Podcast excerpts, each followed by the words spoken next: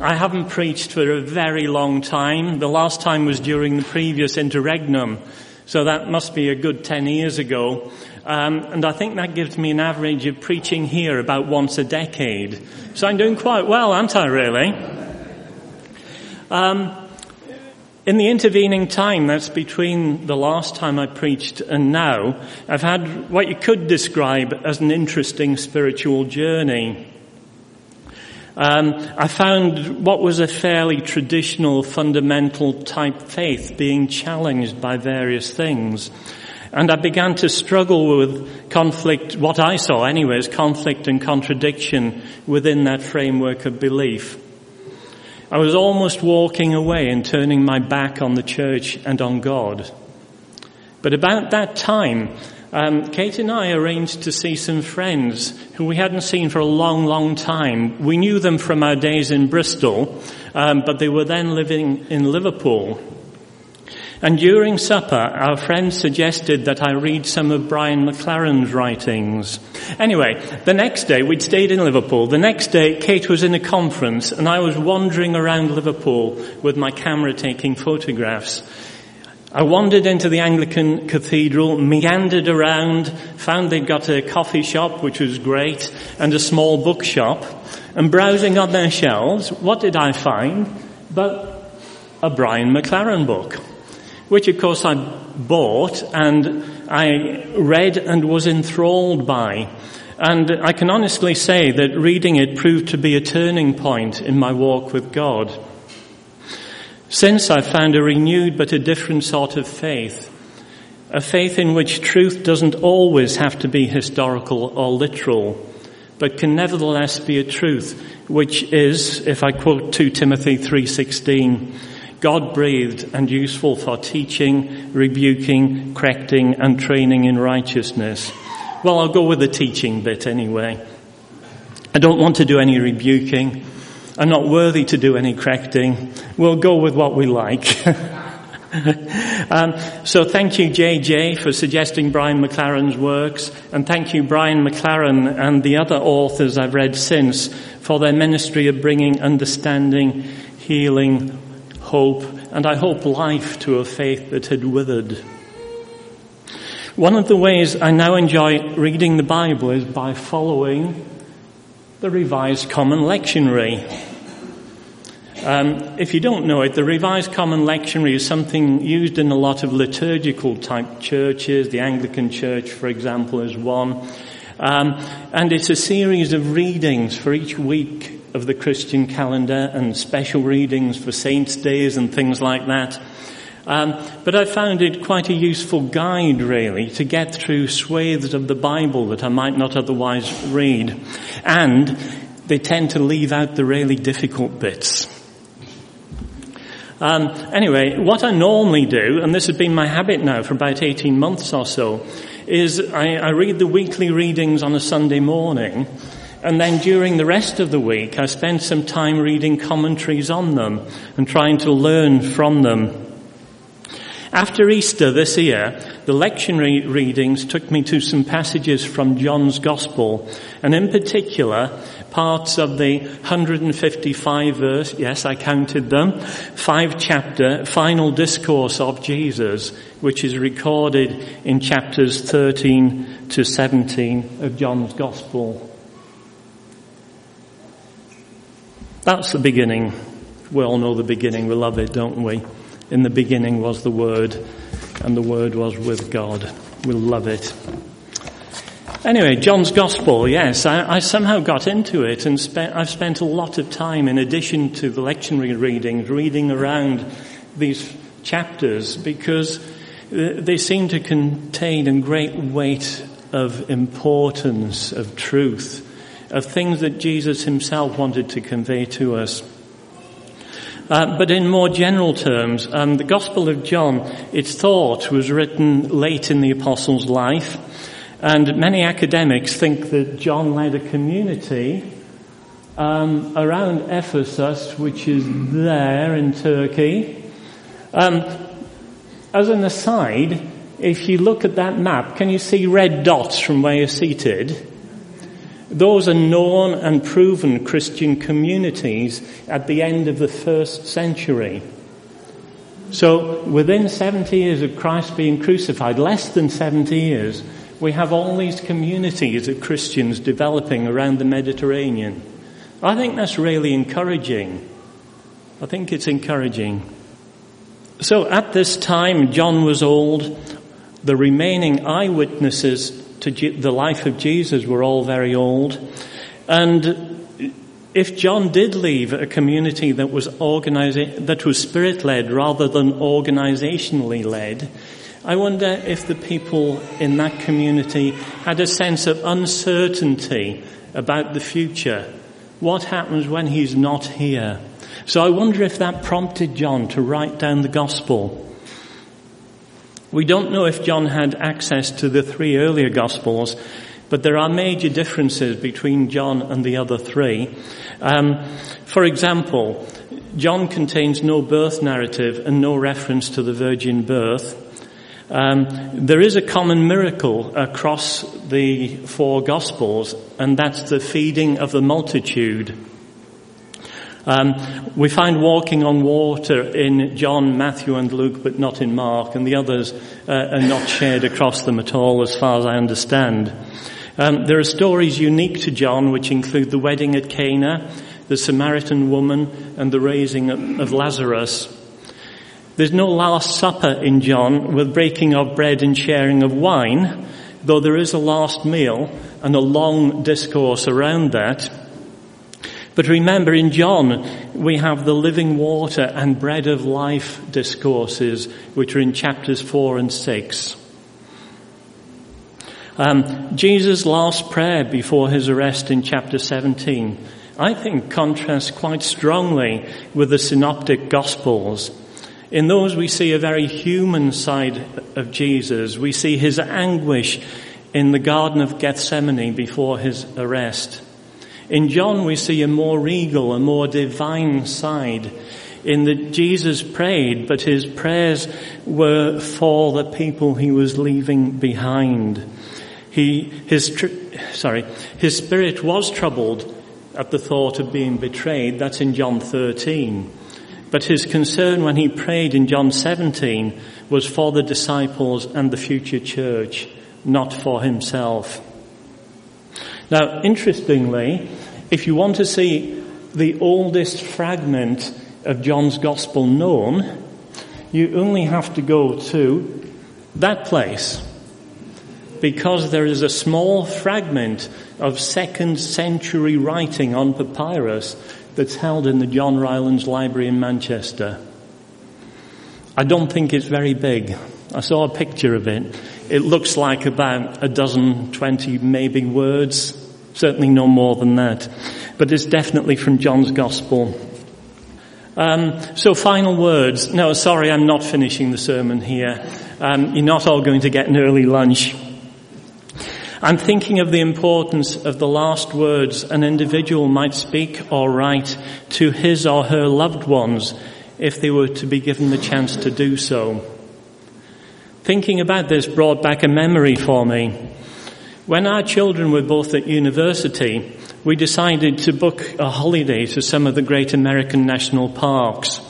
The only problem was it was soon after 9-11 and with the holiday and the flights all booked, I began to worry about what I perceived as an increased risk of air travel.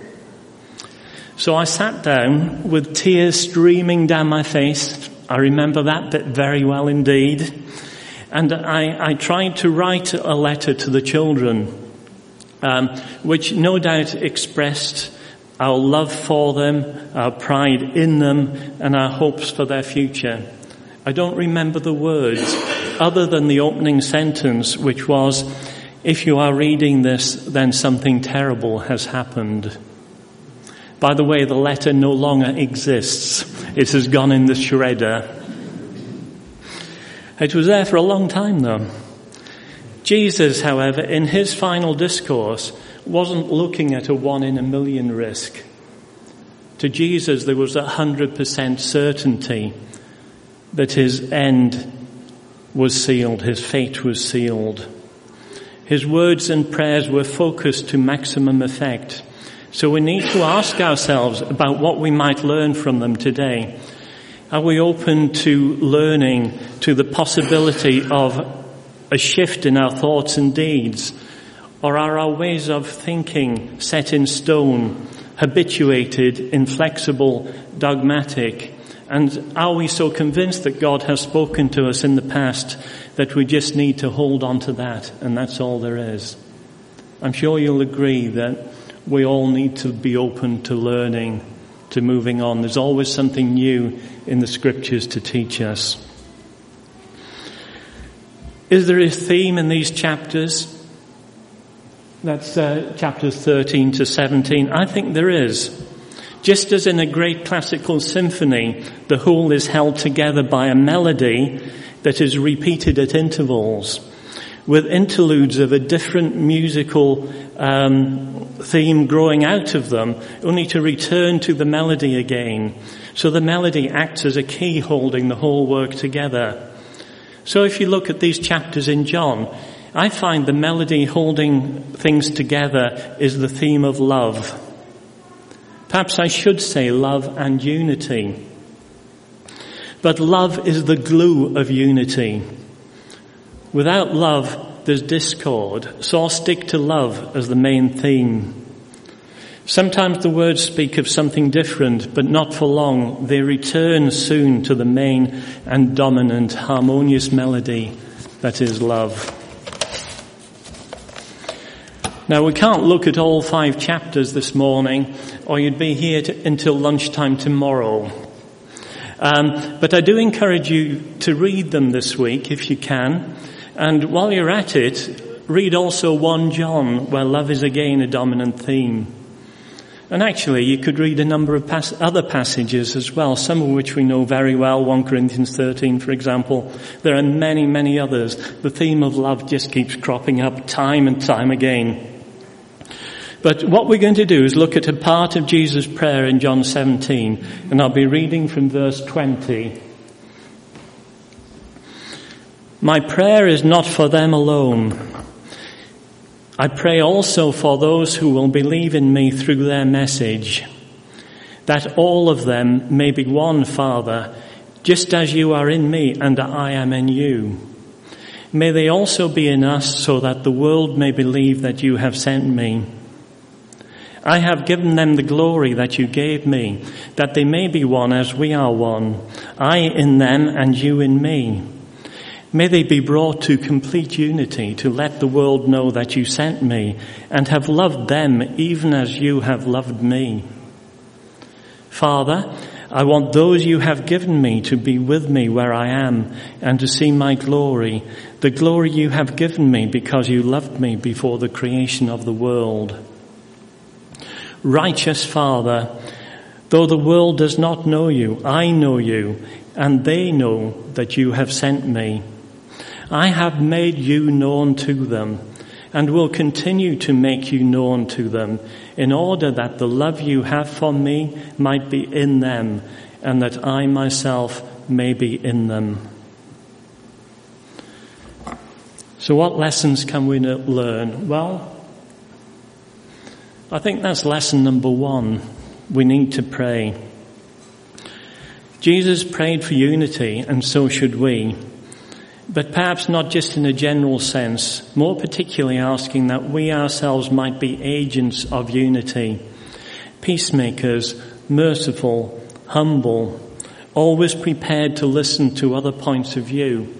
And when we disagree, learning that we remain united in Christ in our diversity. A letter in our paper on Wednesday used a phrase that I quite like. And that phrase is agreeable disagreement. I think the church could learn a bit from that, really. So if our dogma differs from that of our brother or sister, let's learn to agreeably disagree and keep on loving and keep on in fellowship. Next point. Unity is not inevitable. Otherwise, why would Jesus pray about it? I know I'm stating the obvious as there are many, many examples of disunity in the New Testament and there are many more examples of this in our own experience. But it seemed to be important to Jesus in the hours before his arrest, so it should be important to us. Our challenge, I think, is to try and do better.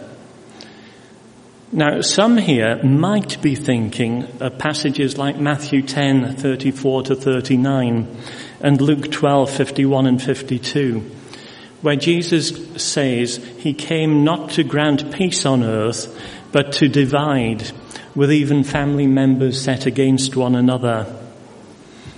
These are shocking statements, but I don't think that they're about relationships between followers of Jesus. I think they're comments about what happens in reality between believers and unbelievers. Jesus' own ministry brought him into conflict, non-violent confrontation with many as his followers, we might have to expect the same. And just in case you thought otherwise, if you read those passages, the sword Jesus was speaking of isn't literal, it's metaphorical, it's talking about the Word of God.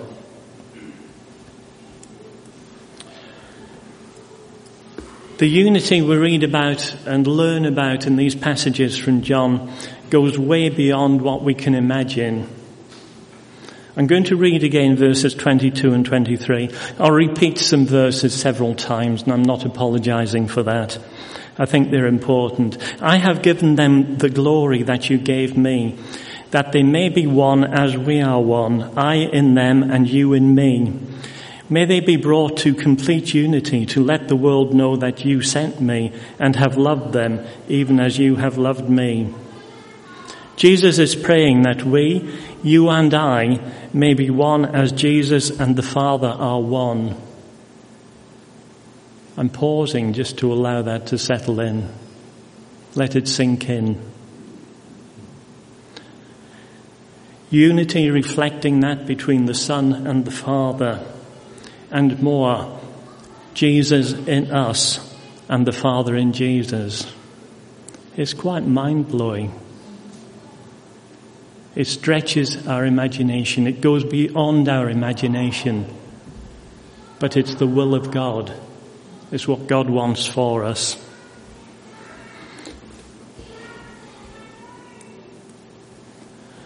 I'm not going to explain this slide. It's just there for you to look at. The basis of unity in John isn't dependent on doctrinal details, but on loving the Father Jesus and loving each other. We aren't told to love each other because we agree the same thing about ecclesiology, pneumatology, eschatology, or any other ology, Asian or ism for that matter. We love each other because we know that Jesus loves us and will do so forever. It's said that there are over 40,000 Protestant denominations. No doubt each one was founded in a conviction of righteousness and truth as revealed to a particular group of people. I think we're all wrong. God isn't particularly interested in the details of correct belief. He's more interested in our love for Him, for all who believe in Him, and our love for the disadvantaged, the dispossessed, the refugee, and how we express that love in practice. I sometimes quite often really wonder about what I call the bottom line of Christianity. What is the basic belief, the basic core, the essential foundation to the myriad of interpretations we find within the faith? This is my version of it. God is love and is fully revealed to us in Jesus Christ. Jesus willingly gave up his life to reconcile an estranged and separated humanity to God. Furthermore, death could not hold him. He is risen and lives today. He calls his followers to hear and do the things he taught. That's my version. You may have a different version. That's fine. That is great.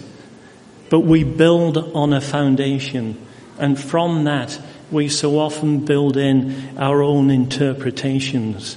They are not as important as the things I've just shared with you. That God is love. That He wants us also to live our lives as if our life is love.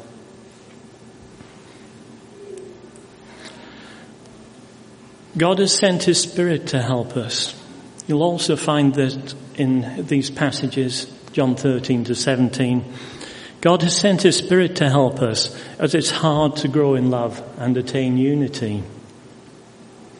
The word used for Spirit in John is paraclete, and it seems that no one quite knows how to translate it. Our Bible versions may use words like helper, counselor, comforter, words we're very familiar with.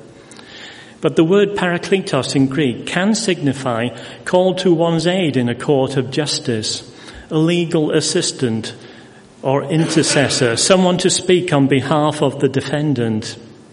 But why would we need legal defense?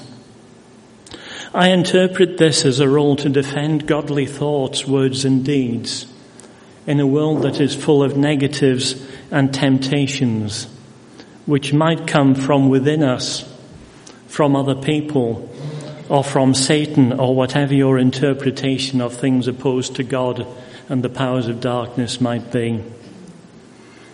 As an example, if we see a homeless person sitting on the pavement and holding out a used coffee cup to collect loose change, our first thought might be to throw in a few coins.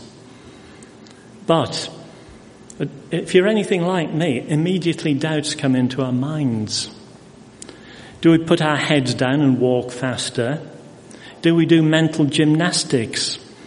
Do we think any money will only be spent on drink or drugs? Or that they're part of a scam, modern slaves collecting money for their captors? But do we silently pray, Spirit of God, what do you say? What do you tell us to do? We might then remember Jesus' call to give to those who ask of us.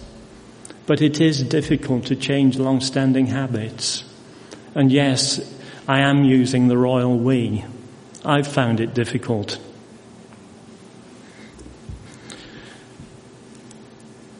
Jesus' prayer was a prayer forever. It was for those who come to believe for us. It wasn't just for the first century. It was also for the 21st century and will be for the next century too, and continuing until the kingdom has come on earth. Verse 20 again, my prayer is not for them alone. I pray also for those who will believe in me through their message. So we pray as Jesus also prays. The unity Jesus prays for extends much further than we can dream or think. It's open to all. There can be no us and them. There is and always has been a tribalism in human society. Us and them leads to blame, scapegoating of the other when things don't go well for us. This ultimately leads to racism, slavery, economic injustice, all kinds of discrimination, violence and warfare. We saw an example of this around the time of the Brexit vote, I think. We saw it 500 years ago when the Reformation set Catholic against Protestant and vice versa. And with just, within just a few years, we saw Protestant set against Protestant. This wasn't the way of Jesus. He was always the one helping and encouraging those that others would keep out. The disciples tried to exclude children. Jesus said, let them come. The disciples tried to exclude non-Jews, but Jesus said of a Roman centurion, I haven't found faith like this even in Israel. He actively reached out to those rejected by the system, tax collectors, lepers, prostitutes. The disciples repeatedly failed to understand Jesus' teaching. They jostled for position in the coming kingdom and ultimately they ran away.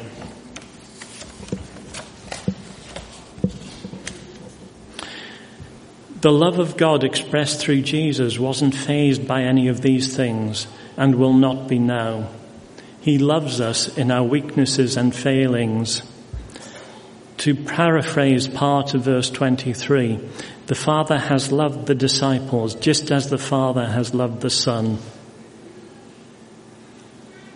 The love of the Father goes on despite our mistakes, despite our weaknesses. He still loves us and calls us to walk with Him. I'm going to shorten this bit, you'll be glad, probably. um, I was going to talk about uh, the Pharisees and the way that um, the separated ones were truly separated, holier than thou, and how they thought somehow in following rules made them closer to God, and how they feared contamination. But ironically, um, it wasn't the sinners that Jesus threatened with hell, it was those considered most holy and most obedient to the law. Jesus never feared contamination by the sin of the sinful. Jesus knew that his love could bring light, healing, and wholeness into the darkness of sin.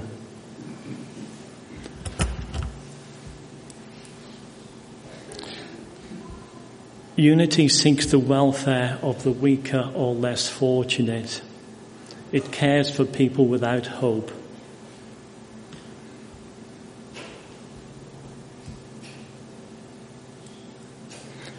So there we have it, love and unity.